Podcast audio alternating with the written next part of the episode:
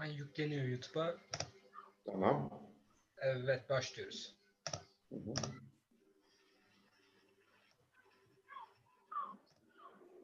Merhabalar. Herkes e, herkese hoş geldiniz.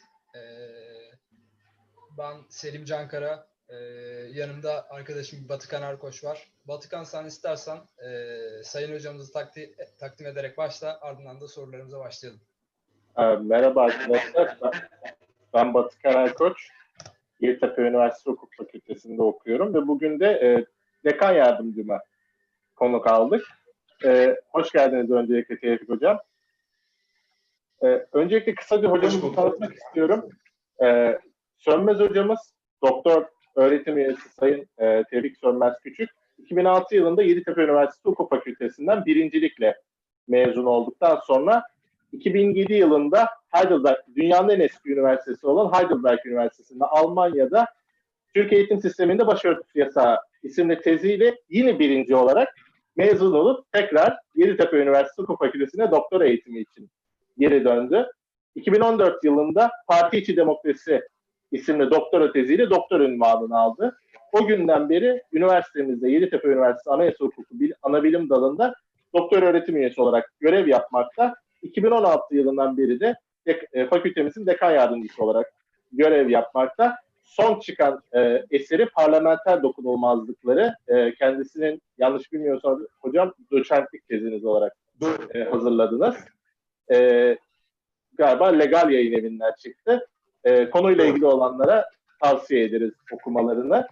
E, hocam öncelikle Selim ilk soruyu başlatacak. Ondan sonra e, tekrar üzere. Teşekkürler Batıkan. E, hocam şöyle.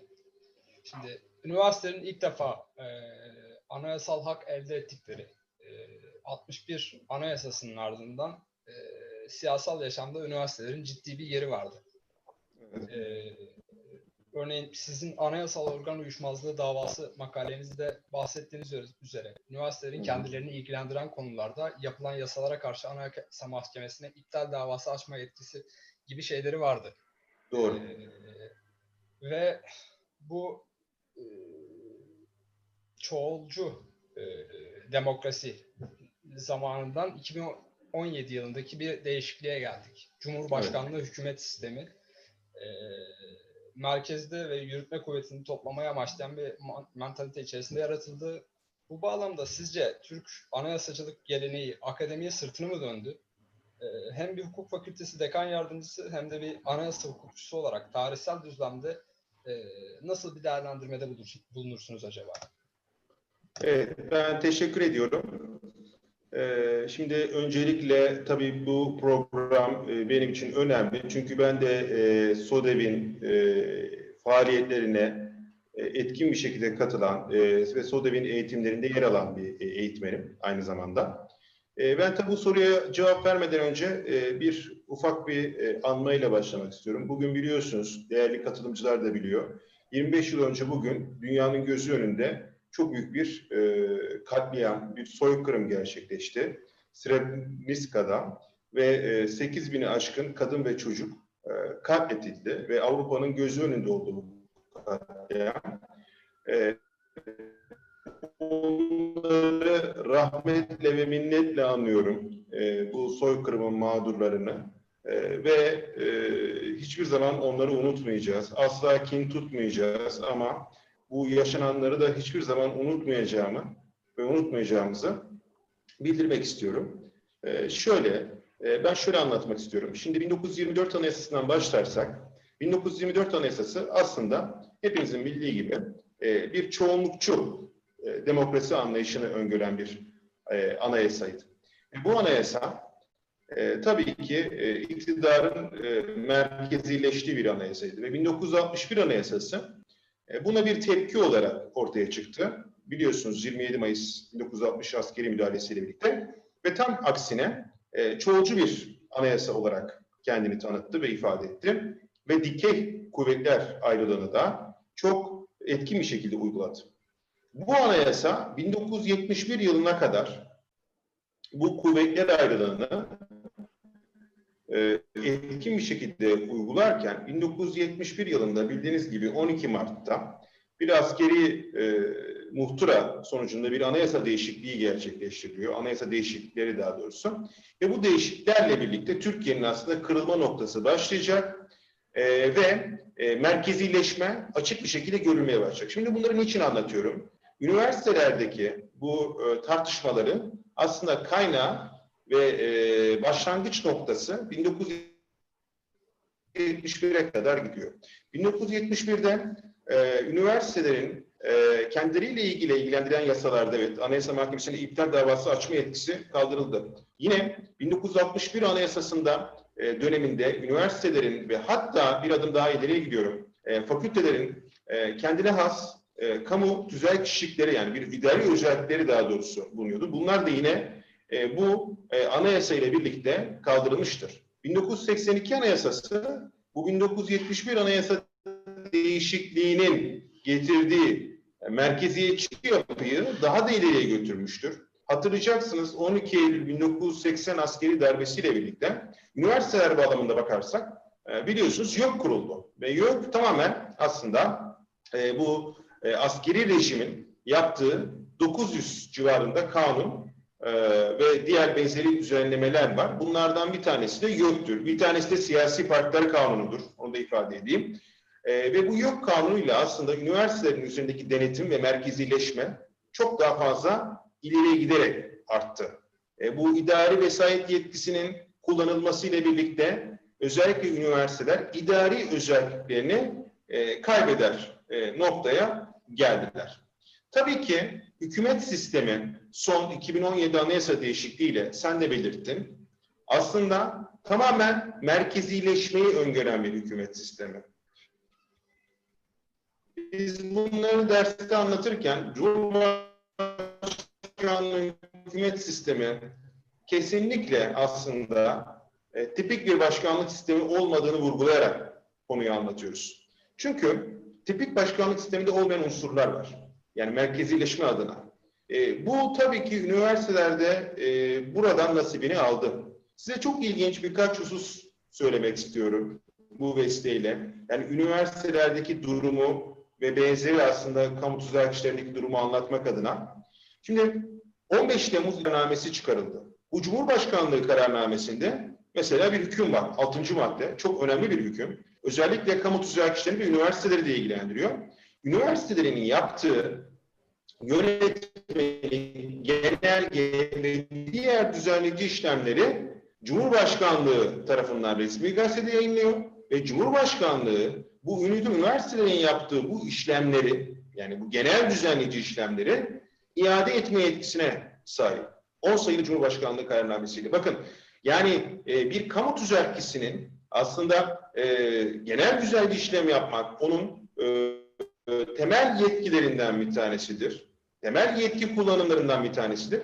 Bunda bile zorlandığını görüyoruz. Yani kısacası toparlamak gerekirse 1971 ile başlayan ve 2017 ile taçlanan bu merkezileşmeden üniversitelerde nasibini almıştır. Ve çok ilginçtir ki Türkiye'de zaten başkanlık sistemi tartışmaları 1975 yılına dayanır. Yani 74-75 yıllarda Türkiye'de başkanlık sistemi tartışmaları başlamıştı.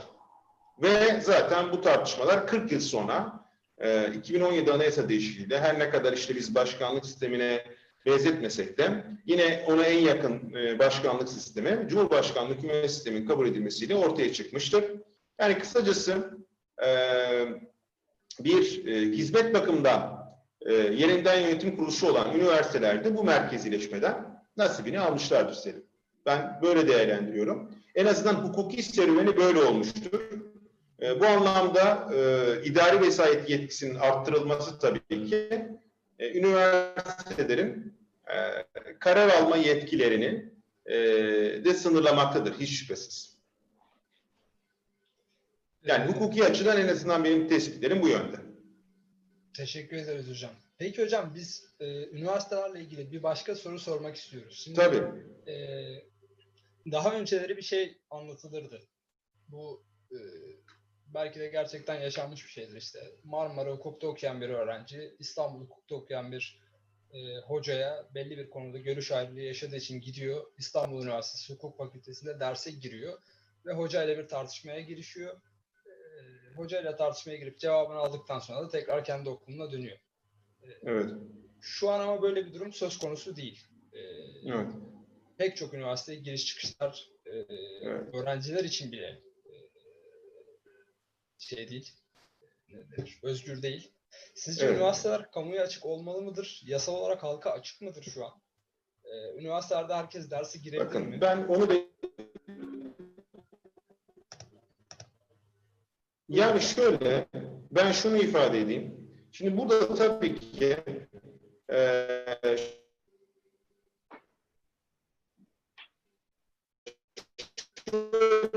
ayırmak lazım. E, üniversiteler aslında Türkiye'de biliyorsunuz özel üniversite diye bir şey yok Selim. Yani Türkiye'de bütün üniversiteler kamu tüzel kişisidir. Bakın tekrar söylüyorum.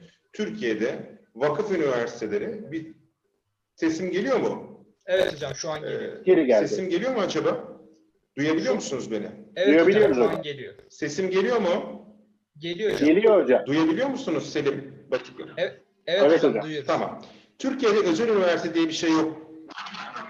Tamam. Türkiye'de özel üniversite diye Ha, Türkiye'de özel üniversite diye bir şey yok. Vakıf üniversiteleri de birer kamu tüzelcisi.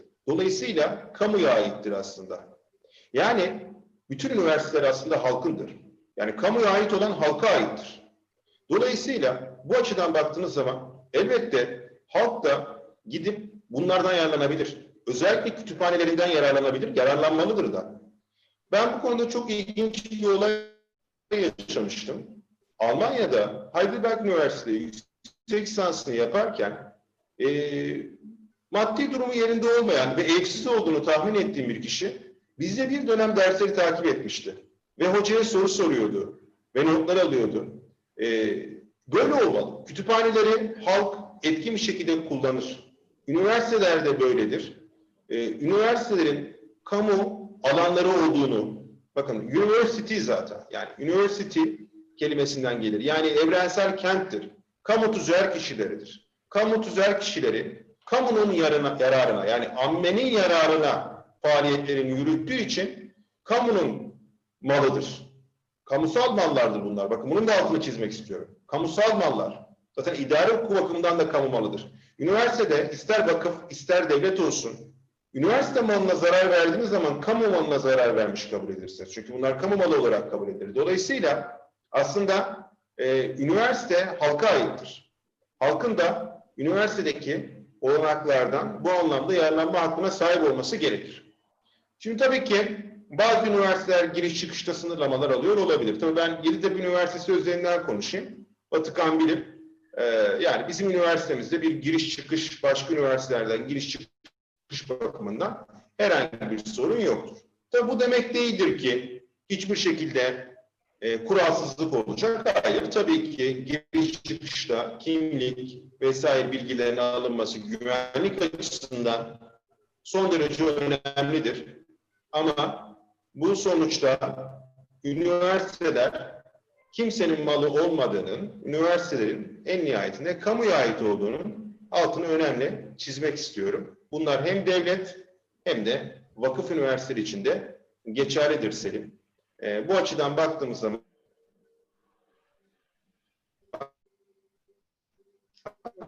Hocam sesiniz gitti.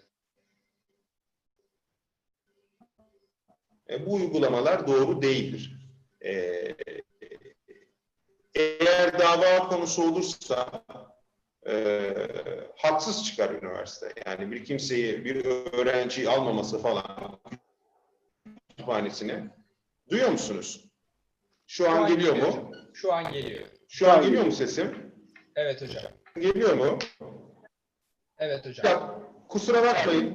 Bulunduğum yerde Geliyor hocam. internet problemi olduğu için o yüzden zaman zaman kesinti olabiliyor. Ben bütün dinleyicilerden özür diliyorum. Ee, yani olağanüstü bir şey oldu bulunduğum yerde. Dolayısıyla dört özür dileyim. Bu şekilde Selim. Yok hocam sıkıntı değil. Hocam, Hocam, peki, ya- ayırdığınız için teşekkür ederiz. Bugün mesela ben e, normalde Hacettepe Üniversitesi öğrencisiyim ve e, ben kendi üniversiteme, e, kendi kardeşim Çankaya Üniversitesi'nde okuyor ve kendi kardeşimi sokarken sıkıntı çekiyorum. E, bu o zaman Evet. e, yasal olarak e, çok da şey bir durum değil. Öyle mi anlıyorum? Yani tabii ki yani bunun niçin girişini yasaklar? Yani ben onu bilemiyorum. Tabii üniversitenin bu kararı var mıdır? Başka üniversite namına konuşmayayım. Ama sonuçta dediğim gibi üniversiteler e, kamu hizmeti gören kuruluşlardır. Teşekkür ederim. Kamu Yani- hizmeti de tabii belli bir alanda kamu hizmeti görüyorlar. Özgür bir alanda dolayısıyla yasaklanmaması lazım. Tamam. Teşekkür ederim hocam değerlendirmeleriniz için. Rica ederim. Batıkan sendeyim. Teşekkür Tekrar teşekkür ederiz hocam. Ee, Selim'i de hocam bir gün okulumuzda İstanbul'a geldiği zaman misafirimiz olur. Nasıl giriş çıkış yapıldığını da kendisi kendi gözleriyle görür. Tabii. Her zaman. güzel. Her zaman bekleriz Selim. Evet. Teşekkürler hocam. Şimdi hocam e, biraz gündeme e, değinelim.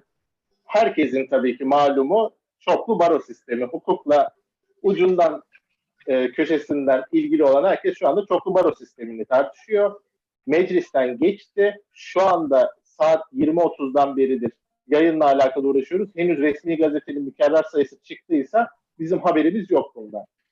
O yüzden henüz kanunlaşıp kanunlaşmadığı belli değil. Cumhurbaşkanlığı katında. O yüzden bir şey demiyoruz. Şu anda hala bir e, kanun teklifi halinde Cü- Sayın Cumhurbaşkanı'nda. Bu ka- avukatlık kanununda değişiklik yapan kanunun birkaç tane başlığı var. Birinci başlığı baroların Türkiye Barolar Birliği'nde nispi temsilini çok büyük derecede kısıtlıyor. E, bunun yerine daha her bir baronun çok daha az delege sayısının olmasını sağlıyor. Bu da İstanbul gibi, Ankara gibi ve İzmir gibi baroların temsilini kısıtlayacak. Bunun haricinde çoklu baro sistemi geliyor. Çoklu baro sistemiyle de her bir avukat e, 5000'in üzerinde avukat olan illerdeki barolar 2000 avukatla beraber e, farklı bir baro kurmalarına izin verilecek. Bu bakımdan kanun da bazı düzenlemeler yapmaya çalışıyor. Çoklu baro sistemine sistemi adapte etmeye çalışıyor. Bunlardan en çok güldüğüm, buraya not aldım, sebzeler ve meyveler ile yeterli arz ve talep derinliği bulunan diğer mallar malların ticareti hakkında kanun. Neticesinde hal hakem heyetlerinde birer e, baro temsilcisinin bulunması gerekiyormuş. Ve bunun da çoklu baro sistemine ayarlanması için kanunda madde var 20. maddede. Bunu iki soru e, sormak istiyorum size. Birincisi bunun Türkiye'nin şu- andaki adalet krizine çözüm olması mümkün müdür? İkincisi e, Cumhuriyet Halk Partisi Meclis Grubu bunu e, Anayasa Mahkemesi'ne götüreceğini ifade etti. Büyük ihtimalle Anayasa Mahkemesi'ne gidecek esastan incelemeye alınacak. Sizce Anayasa Mahkemesi'nin kararı ne yönde olacak? Şimdi şöyle söyleyeyim. Çoklu baro sistemi, baro uygulaması anayasal düzeyde baktığımız zaman anayasanın özellikle üç maddesiyle doğrudan ilgili. Bir tanesi anayasanın ikinci maddesi, hukuk devleti. Diğeri bununla bağlantılı olan dokuzuncu madde, yani yargılamanın tarafsız ve bağımsız olması. Bakın burası çok önemli. Çünkü dediğiniz zaman yargılardan ayrı olarak düşünülemez. Şimdi düşünebiliyor musunuz siz? Biz bir iddia olmadan veya bir savunma olmadan bir yargılama gerçekleştirilemez. Yani yargılamanın tarafsız ve bağımsızlığı savunmanın da aynı özelliklere sahip olmasını gerektirir. Ve aynı şekilde iddianın da. Bir diğer madde ise 36. madde. 36. maddede ne var? Adil yargılanma hakkı. Yani herkes tarafsız ve bağımsız bir mahkemede yargılanmayı isteme hakkına sahip. Adil yargılanma hakkı bağlamında. Peki bunların çoklu baro sistemindeki sorun ne? Bakın çoklu baro sistemi bir kere insanlarda şu tereddütü oluşturacak. Bir, baroların farklı siyasi kuruluşlara yakın olarak kurulma tehlikesi. Sesim geliyor mu acaba? Geliyor hocam, Geliyor hocam. Geliyor değil mi?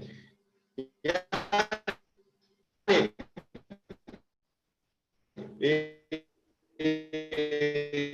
farklı siyasi partiler A partisine yakın avukatlara kurulabilir. Bu kabul edilemez. Bu mümkün değil. Yani böyle bir şüphe var. Bu da yargılamanın tarafsızlığını ve bağımsızlığını etkileyebilir. Çünkü hakim avukata bakar sen hangi baroya kayıtlısın? A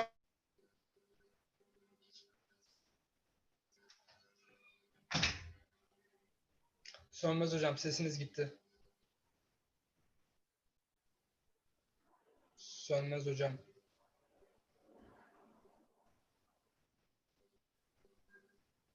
A barosuna kayıtlıyım. Bu baro iktidara yakın bir baroysa kararlarını Geliyor değil mi? Şu an geliyor hocam. Tamam. Hangi? Siyasallaşmaya yol açabilir o zaman. Öyle söyleyelim. Siyasallaşmaya yol açabilir çoklu baro sistemi. Bir diğer konu ise avukatlık kamu hizmeti. Şimdi kamu hizmeti olduğu için meslekle ilgili kurallar koyuyorsunuz. Peki çoklu baroda bu meslekle ilgili kuralları kim koyacak? Kim uygulayacak? O yüzden böyle bir takım karmaşalara da yol açabilir bu çoklu baro sistemi. Ee, dünyada örneği olmayan, hiçbir demokratik devlette örneği ol- olmayan bu uygulamanın hukuk devletine, tarafsız ve bağımsız yargılama ilkesine ve adil yargılanma hakkı çerçevesinde bakıldığı zaman Anayasa Mahkemesi tarafından iptal edilmesinin olasılığının büyük olduğu kanaatindeyim. Çoklu baro sistemi. Bir kere bunu söyleyeyim. İkincisi, Batıkan'ın sorusundaki delegasyon meselesi. Bu çoklu barodan bağımsız bir mesele. Yani şu, şimdi katılımcıları açık bir örnekle bilgilendirelim. Diyelim ki 4500 kişilik bir baro var.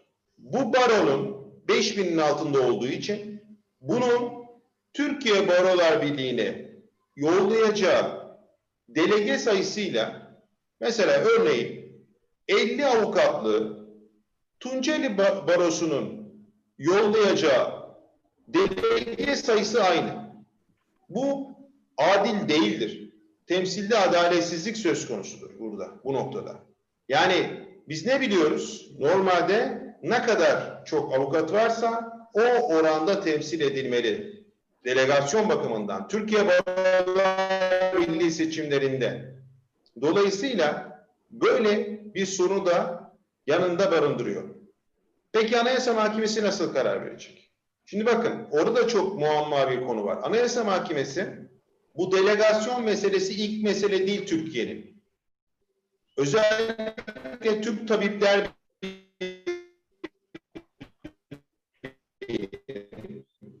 Türk Veterinerler Birliği Anayasanın 135. maddesine göre kamu tüzel kişilerinin yapacakları seçimler demokratik olmalıdır. Kurum içi demokrasi olmalıdır. Dolayısıyla temsilde adaletsizlik olamaz dedi. Kamu tüzel kişileri bakımından. Bu kararları verdi. Peki burada tereddüt nerede ortaya çıkıyor? Burada tereddüt 2014 yılında verdiği bir karar var. Bu kararda ESK üyelerinin seçiminde benzer bir kural söz konusuydu, delegasyon. Orada Anayasa Mahkemesi dedi ki ben bu temsilde adalet meselesi anayasanın 67. maddesine düzenlenmektedir. 67. maddede genel seçimler, yerel seçimler ve cumhurbaşkanlığı seçimleriyle ilgilidir. Hakim ve savcılar seçimiyle ilgili değildir dedi. Ve böyle bir karar verdi 2014 yılında. Bakın altını çiziyorum. Bir kamu kurumu niteliğindeki meslek kuruluşuyla ilgili değil. Ama yine de temsilde adaletin sadece genel, yerel ve cumhurbaşkanlığı seçimleri için olduğunu söylemesi bir tereddüt yaratmıştır. Ben Anayasa Mahkemesi'nin eski içtihadına devam edeceğini düşünüyorum. Kamu kurumu niteliğindeki meslek kuruluşlarının anayasanın 135. madde hükmü gereği seçimlerinin demokratik olmasının yönünde karar vereceğini ve temsilde adaletsizliklere asla müsaade etmeyeceği kanaatindeyim. Ve düzenlemenin iptal edilme olasılığının çok yüksek olduğunu görüyorum. Çünkü anayasaya aykırı bir düzenleme.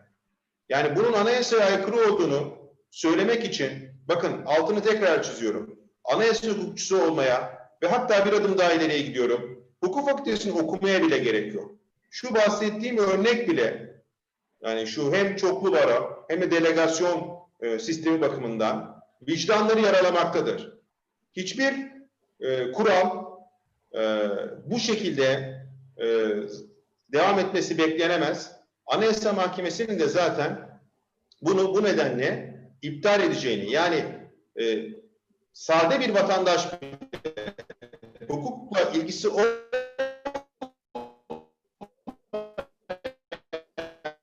bir vatandaşın bile önlemeyi Anayasa Mahkemesi'nin tutması beklenemez. Kanaatim bu yönde. Çok teşekkür ederiz hocam. Ee, şimdi Tabii sizin sorularınız varsa oradan da derinleştirebiliriz. Tabii hocam. Hocam ben bir e, hep aklıma takıldı idare hukuku bağlamında da. Biz biliyoruz ki madde 10 eşitlik ilkesini içeriyor. Peki şunu demek mümkün değil midir acaba? Barolarla Türk Tabipler, e, Türkiye Barolar Birliği ile Türkiye Tabipler Birliği arasında bir fark yok. İkisi de e, kamu kamu kurumu niteliğindeki Evet. meslek kuruluşu anayasaya göre. E peki Türk Tabipler Birliği'nde böyle bir düzenleme yokken barolarda böyle bir düzenleme Evet. olması buradan bir e, anayasal sorun doğar mı sizce?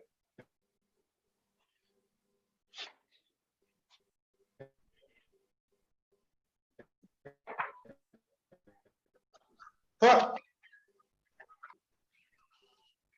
barolar çok daha güçlü meslek kuruluşu değil. Bakın tekrar lav ettiğiniz zaman bir ülkenin barolarından hukuku alıp çektiğiniz zaman o ülkenin hukuk sistemi alaşağı olur.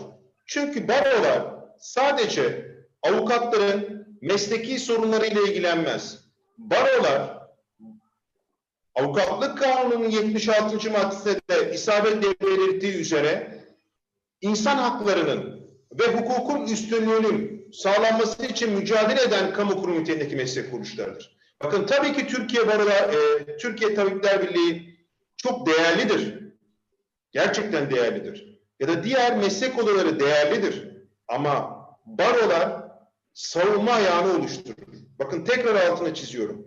Biz bugün tarafsız ve bağımsız bir yargılamadan bahsedeceksek savunmayı bölmememiz gerekiyor ve savunmanın gerçekten tarafsız ve bağımsız olması lazım. Bir onu söyleyeyim. Yani iki bu gibi durumlarda Vatikan aslında muadili göstermek değil de yani şunu söyleyebiliriz. Evet Türkiye Baro, e, Tabipler Birliği ile ilgili böyle bir karar verdiyse muhtemelen barolarla ilgili de böyle bir karar verecektir. Hatta daha fazla vermesi beklenir. Çünkü baroların etkinliği ve işlevi dediğim gibi diğer meslek odalarından bir parça daha fazladır. Bakın son bir şey daha söylemek istiyorum. Bir örnek vereyim. Belki öğrencilerimiz bizi dinliyordur. İdare hukuku bağlamında çoğu örgütün dava açma yetkisi bakımından dava açma ehliyeti olmasa bile baroların dava açma ehliyeti vardır. Özellikle davalarında. Bakın çok önemli. Çevreyle ilgili çevre açmasının nedeni ne biliyor musunuz ne o? Şu. Çünkü barolar sadece bir avukat kuruluşu değildir. Sadece avukatların mesleki faaliyetleriyle, onların disiplin işleriyle ilgilenmez. Barolar ayrıca hukukun üstünlüğünü, demokrasiyi ve insan haklarını korumayla görevlendirilmiştir. Hem de bizzati kanun koyucu tarafından. Yani böyle bir durum var. O yüzden gerçekten soruyu çok anlamlı buluyorum. Çok önemli buluyorum. Barolar giderse savunma gider, savunma giderse yargılama sistemi çöker. Bunu bir kere çok iyi bilmemiz lazım. Hocam zaten az önce hal örneğini vermiştim. Hallerde bile baronun bir temsilcisinin bulunması. Evet. Bunu sadece bir espri olarak söylemiştim ki gerçekten böyle bir şey var. Bunun haricinde terörle Kesinlikle. mücadeleyle ilgili komisyonlarda, denetimin serbestlikle alakalı komisyonlarda, tüketicinin korunmasıyla alakalı komisyonlarda, insan hakları ile alakalı komisyonlarda da zaten baroların olması yüzünden barolar bu kadar aslında önemli ve bu kadar bas bas bağırıyoruz. Barolara Kesinlikle. çoklu baro olmaz, savunma bölünmez diye. Şimdi yine hocam avukatlıkla alakalı ben bir soru sormak istiyorum. Yine avukatlık kanununda bu yıl yapılan bir düzenleme sonucunda e, beni teğet geçen e, bundan şu anda eğer izleyenler arasında üniversite sınavından yeni çıkmış arkadaşlarımız varsa hatırlatmak gerekiyor. Artık hukuk mesleklerine giriş sınavı sizler için başlıyor. Ee, bu se- 2019 kayıtlılardan öncekilere bu sınav uygulanmayacak ama 2020 ve sonraki senelerde hukuk fakültelerine kayıt yaptıran herkes için e, noterlik, avukatlık stajına başlama gibi durumlar için hukuk mesleklerine giriş sınavı geliyor. Ee, benim bu yönde iki sorum var. Birincisi sizce bu gerçekten hukukçu enflasyonuna bir çözüm olacak mı? Bunu bir hukuk te- fakültesinin deka yardımcısı olarak size soruyorum. İkincisi bir anayasa hukukçusu olarak da 2001 yılında denendiği halde olmayan bir durum var. 2001 yılında da avukatlık sınavı adının, adında bir sistem geldi. Uygulanmadı. Peki sizce bu sefer uygulanacak mı?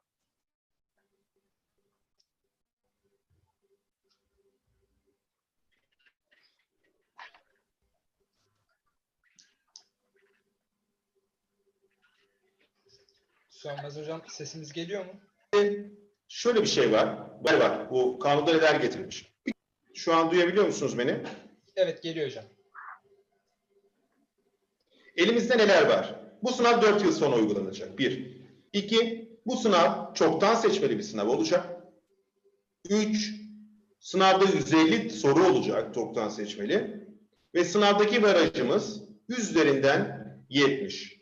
Ve yılda iki defa olacak bu sınav. Ve son olarak ve bence en can alıcısı toplamda 6 defa başarısız olan bir kişi bir daha bu sınava giremeyecek. Bakın burası çok önemli.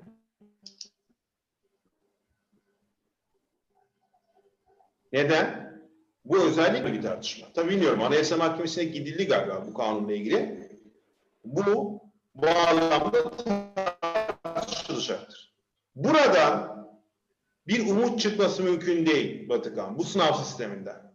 Bizim çoktan seçmeli bir sınavla stajyer arkadaşlarımızın stajyer arkadaşlarımızın e, avukat olma hakkını elinden alacak bir sistemle ya da noter neyse buradan hukukun üstünlüğünü sağlayacak, hukuk devletinin üstünlüğünü sağlayacak kişiler maalesef oluşamaz. Mümkün değil. Yani siz düşünebiliyor musunuz bir hakim çoktan seçmeli sınavı yapacak ya da avukat diyelim ve başarılı bir avukat olacak. Meslekte liyakat sağlanacak. Bu umarım yanılırım ama bu pek mümkün gözükmüyor. Yani bu öğrencilerimiz bizim zaten yıllardır çoktan seçmeli sınavdan yılmış durumdalar. Çoktan seçmeli sınavlar zaten öğrencilerin önünde bir engel oluşturuyor.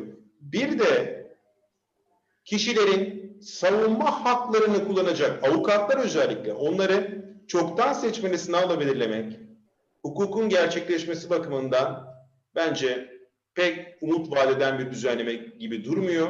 Kaldı ki daha 4 yıl var. Bunun e, yine 2001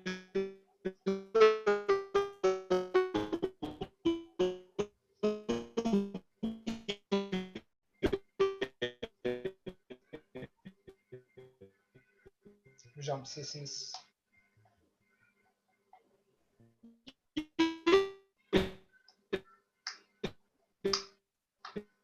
yürütmesi mümkün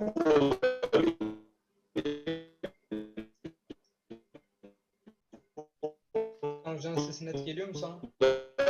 No, hocam, e, et. hocam az önce, beni? az önce sesiniz kesildi hocam. Bir 30 saniye kadarıyla. En son 2001 yılındaki düzenlemeden bahsediyordunuz hocam. Duyabiliyor musunuz? Tamam. Değil. Tamam. Tekrar 2001 yılından itibaren geri alınabilir ya. Geri alınması mümkün Batıkan. Yani Anladım. tekrar bu düzenlemenin e, geri adım atılması mümkün. Olabilir. Onu söylüyorum. Bu düzenlemeden. Anladım. Yani Peki hocam.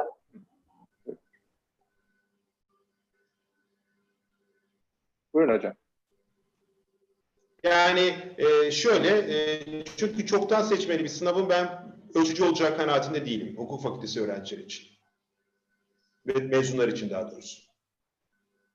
Hocam hemen hemen herkesin bildiği bir kural vardır. Avukatların e, her, e, avukatların reklam yasağı vardır. Avukatlar arasında eşitsizlik yapmamak için. Zaten çoklu baro düzenlemesinin tartışıldığı konulardan bir tanesi de bu. Avukatlar hangi baroya e, dahil olduklarına göre bir reklam yapmış olacaklar. E, ama aynı şekilde bu avukatlık sınavı diyebileceğimiz hukuk mesleklerinin giriş sınavındaki puanlar da avukatlığın veya avukatlığın ne kadar iyi olduğunu göstermek için bir araç olarak kullanılabilir mi sizce?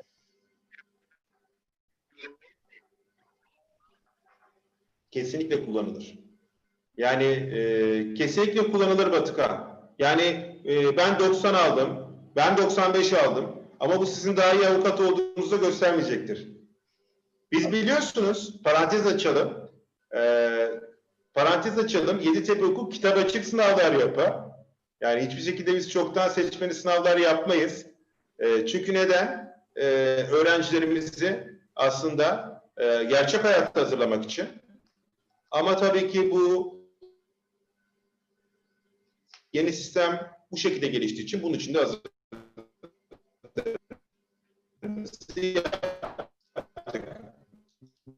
Bunun için de hazırız. Ama bunlar hukuk fakültelerini adeta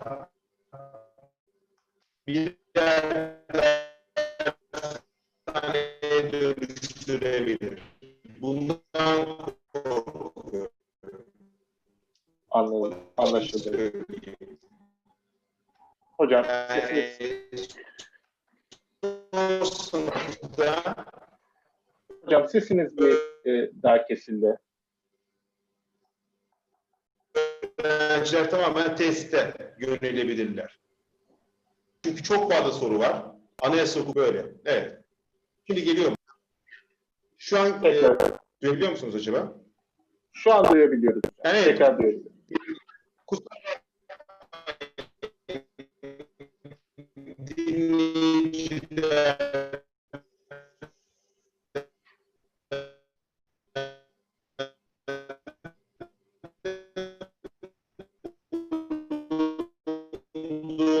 konum itibariyle en iyi şart.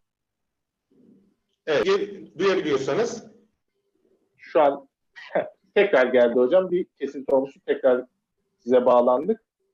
Ee, o zaman bir sonraki son, bir son sorumuza geçelim. Ondan sonra ee, ya devam soruları soracağız ya da YouTube'dan soru alacağız. Ee, bu son doçentlik teziniz hocam parlamenter dokunulmazlıkları üzerineydi. Anayasamızın aslında anayasamızda iki bölüm bu. Birisi parlamenter dokunulmazlık, diğeri de sorumsuzluk. Ee, parlamenter dokunulmazlıkları konusunda 4 Haziran tarihinde bir olay yaşadık. Ee, hukuki bir durum yaşadık. Sayın Enis Berberoğlu, e, Cumhuriyet Halk Partisi İstanbul Milletvekili ve iki tane HDP'li milletvekilinin hakkında verilen e, kes, milletvekilliklerinin düşürülmesine sebep olan üç tane mahkeme kararı okundu ve şahs, e, bu şahısların milletvekillikleri düştü. Bu konu hakkında e, bize neler söyleyebilirsiniz diye sözü size bırakıyorum. Yani şöyle, e, son olarak şunu söyleyeyim. E, tabii biliyorsunuz bu süreç özellikle Enis Berberoğlu e, özelinde e, 20 Mayıs 2016 tarihinde başladı. 20 Mayıs 2016 tarihinde bir anayasa değişikliği yapıldı. Hatırlayacaksınız. Geçici madde 20. Hani anayasaya aykırı bir anayasa değişikliğiydi. Ne yapıldı? Milletvekilliklerin yani 20 Mayıs 2016'ya kadar dokunulmazlık fezlekesi gelen, meclise ulaşan e, kişilerin dokunulmazlıkları kaldırıldı. Yaklaşık 156 milletvekiliydi bunlar. Bu kişilerin dokunulmazlığı kaldırıldı ve bu anayasaya aykırı bir kaldırılmaydı dokunulmazlığı. Neden? Milletvekillerine savunma hakkı tanınmadı. Yani kendilerini savunması e, için fırsat tanınmadı. E, eşitliğe aykırıydı aslında belli bir süre sınırı öngörerek. Dolayısıyla nereden bakarsanız bakın anayasaya aykırı bir anayasa değişikliği. Neyse bu tartışmalara girmeyeceğim. Kabul edildi ve bundan sonra hatırlayacaksınız e, başta e, Halkların ve Demokratik Partisi olmak üzere e, pek çok milletvekili tutuklandı. Hatta bir önceki dönem bir ara tutuklu milletvekili sayısı 13-14'e kadar çıkmıştı. Yani çok ciddi rakam bunlar. Tutuklu yargılama. Şimdi burada mesele nereden çıkıyor? Şuradan çıkıyor değerli arkadaşlar. E, Sayın Enes Berberoğlu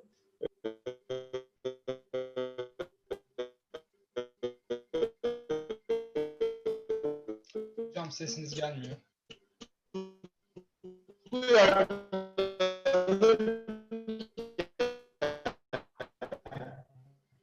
Ee, 24 Haziran 2018 tarihinde tekrar milletvekili seçildiği için tabii ki. Sesim şu an geliyor biliyor mu? Duyabiliyor musunuz beni? Geliyor. Geliyor. Beni duyabiliyor musunuz? Duyabiliyorum. Evet. Hemen kısaca söyleyeyim. Hemen kısaca söyleyeyim. Tekrar milletvekili seçildi ve dokunulmazlığı yeniden kazandı. Fakat Yargıtay dedi ki hayır kazanmamıştır. Ee, çünkü o dokunulmazlıklarla ilgili kaldırılmış dedi ve yargılamaya devam etti. Ve Eylül 2019'da da mahkum oldu. E zaten o mahkumiyet kararının okunmasıdır. Şimdi burada mesele şu. Arkadaşlar mesele şu. Enis Berberoğlu yeniden milletvekili seçilmesine rağmen yargılanıyor ya, onunla ilgili bireysel başvuruya başvurdu. Ve o kararı beklemeden meclis hemen okumuştur. Yani hemen dediğim yine bir yıl oldu ama o kararı beklemeden bu okuma yapılmıştır. Dolayısıyla şunu söyleyebilirim. Aslında genel kurulda okumasıyla evet milletvekilliği düşer kesinleşmiş hükmün. Ama burada Anayasa Mahkemesi'nin kararı beklenmeliydi. Yani dokunulmazlığı yok dediği Yargıtay kararına karşı yapılan 2018 yılında yapılan bireysel başvuru kararı beklenmeden milletvekilliği düşürülmesi hukuksuzdur. Onu açık bir şekilde ifade edeyim. İşin daha ilginç bir noktası onu da sosyal medyadan öğreniyoruz. Milletvekili düştükten sonra Anayasa Mahkemesi Enis Berberoğlu'ndan bir takım şeyler talep etti. E, dava ile ilgili yani bireysel başvuru ile ilgili bir takım belgeler ta- talep etti. Yani iki yıldır hala dava, e, bireysel başvuruyu sonuçlandırmadı. Yani bu daha kötüdür.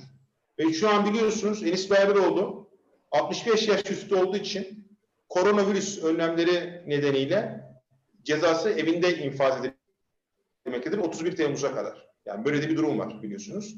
Bu anlamda ne olur bundan sonra derseniz Anayasa Mahkemesi ihlal kararı verebilir. Neden dolayı ihlal kararı verebilir? Şöyle Enis Berberoğlu 24 Haziran'da milletvekili seçilmiştir ve milletvekili seçildiği için tekrar dokunulmazlığa kavuşmuştur. Dolayısıyla siz yargıtay olarak yargılamayı yapamazsınız. Yapmamanız gerekirdi diyebilir. Tekrar ihlal kararı verirse ne olur? Enis Berberoğlu yemin etmesine gerek kalmaksızın bu bireysel başvuru kararı sonucunda milletvekili tekrar geri döner. Dönmelidir. Çünkü Anayasa Mahkemesi kuruluş kanunu madde 50 bunu gerektirir. Şeylerin HDP'li milletvekilleri onların bu 20 Mayıs'tan daha farklı bir düzenleme. Onlar anayasa madde 14 ile ilgili yargılama yapıyorlar. Onların dokunulmazlıkları yoktu. Onların durumları ayrılıyor. En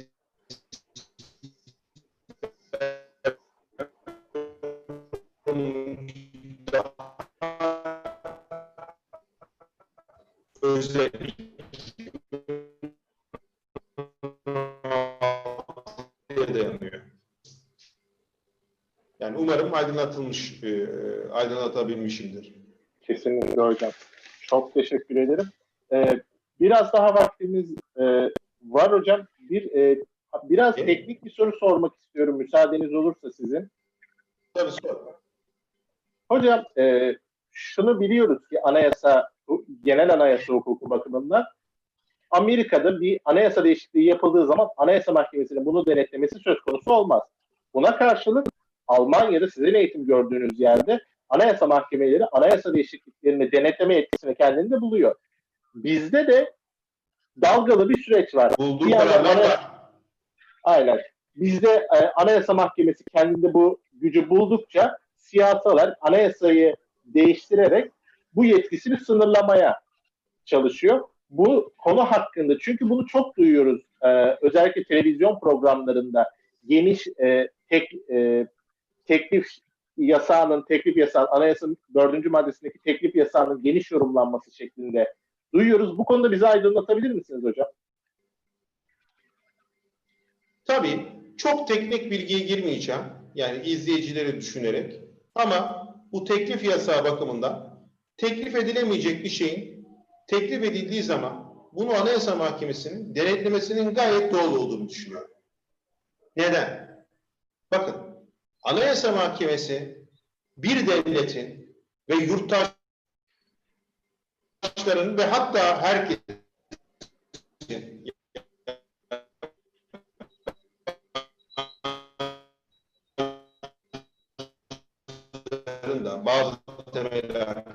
haklar bakımından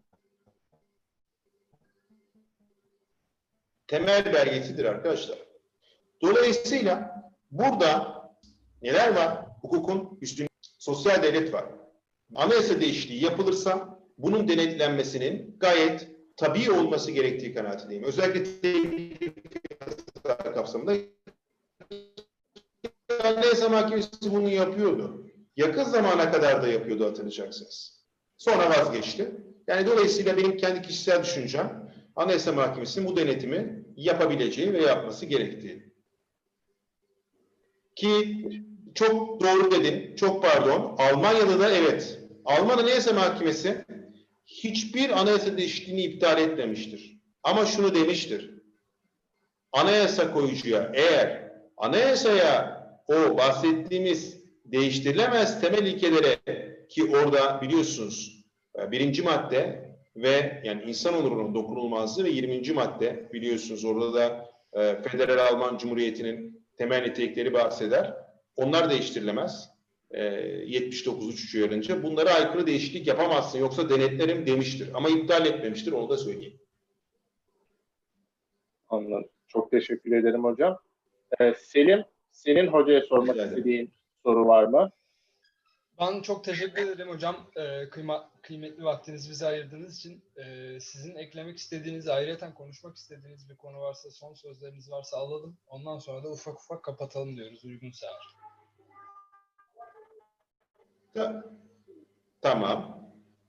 Ee, ben e, dinleyici arkadaşlara ve sizlere çok teşekkür ediyorum. Ee, biraz bağlantımda e, yer yer problemler oldu. Ee, o da bulunduğum yer nedeniyle dediğim gibi. Ondan dolayı lütfen kusura bakmasınlar. Ee, bu konuşma çok değerliydi e, ve katkı sağlayıcı oldu. Son olarak şunu söyleyeyim. Bütün sorular çok önemliydi ama bence bu çoklu baro meselesi en önemli meseleydi. E, çünkü gerçekten e, konuşmanın sonunda şunu vurgulayarak kapatalım. E, gerçekten e, bu savunma, yargılamanın en önemli ve eşit üç saç ayağından bir tanesidir. Avukatların arasına siyaset girdiği zaman, hukuka siyaset girdiği zaman e, tekrar tarafsız ve bağımsız yargıyı inşa etmemiz çok zor olur.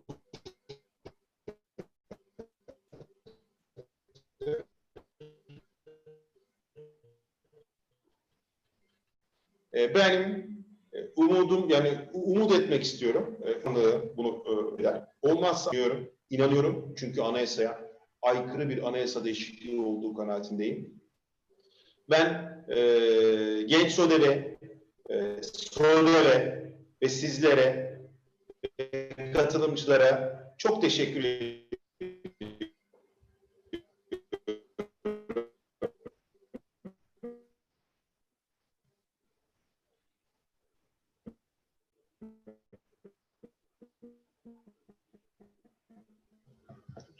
Hocam sesiniz gitti ama.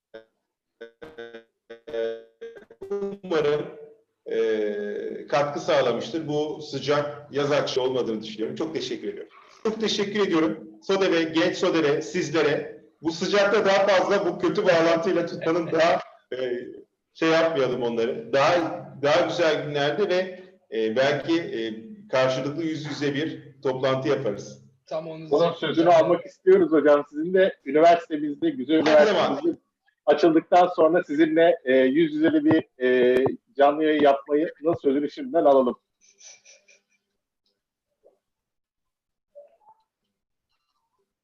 Tam o Ben sırada zaten e, Sode dediğim gibi benim için her zaman Sode benim için her zaman ayrıcalıklıdır. Teşekkürler hocam. teşekkür ederiz hocam. Siz de bizim için. Ben teşekkür ediyorum. Herkese iyi akşamlar diliyorum. İyi akşamlar İyi hocam. akşamlar dileriz. Biz de yayını Görüşmek kapatalım. üzere. Sağ olun. teşekkür